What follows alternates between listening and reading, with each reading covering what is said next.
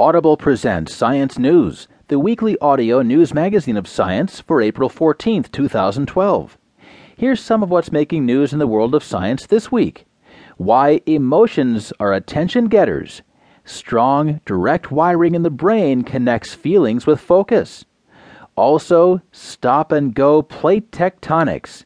Ancient crustal plates may have dived deep time and again. And movie clips help erase drug craving. Images of heroin may prove useful in addiction treatment. Coming up later in the feature section, a story called Mixed Results. Having the right blend of animal personalities can make or break a group. And we conclude this week with a story from the archives back to 1957 and some advice for cancer prevention.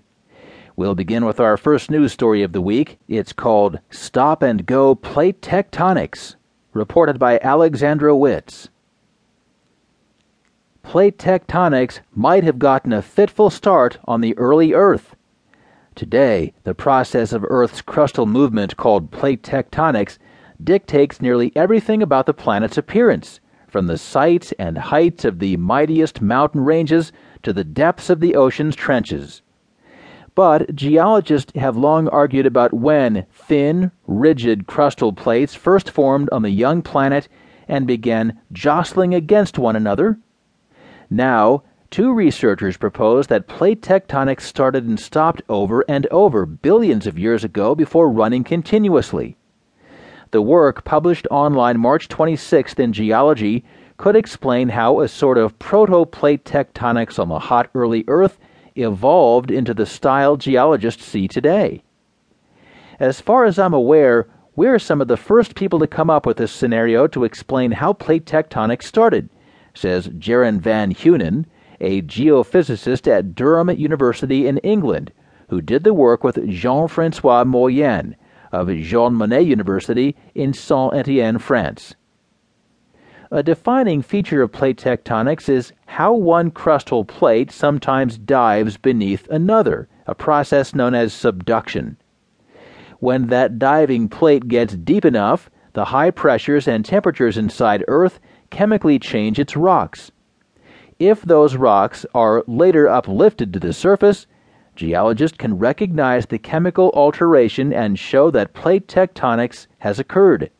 Many scientists have spotted this signature in rocks from the Archean eon, which stretched from about 3.8 billion to 2.5 billion years ago, and so have argued that plate tectonics must have happened then.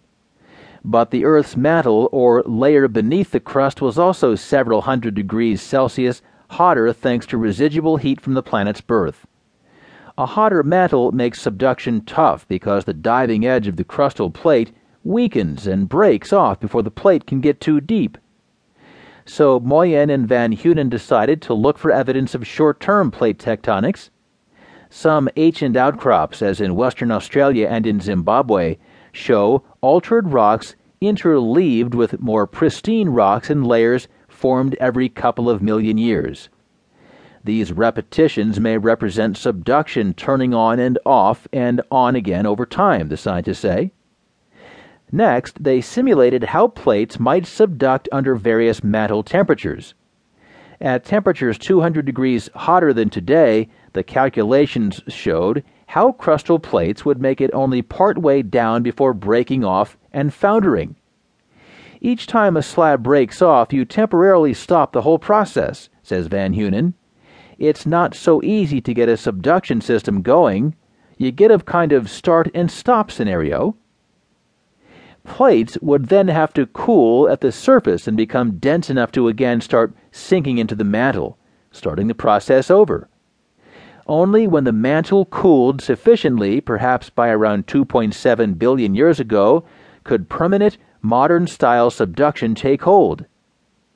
Of course, a sporadic record of subduction is not the same as sporadic subduction, says Hugh Rollinson, a geologist at the University of Derby in England who has studied Zimbabwe's Archean rocks. But he says the basic concept that plate tectonics emerged intermittently is a good idea and one to test.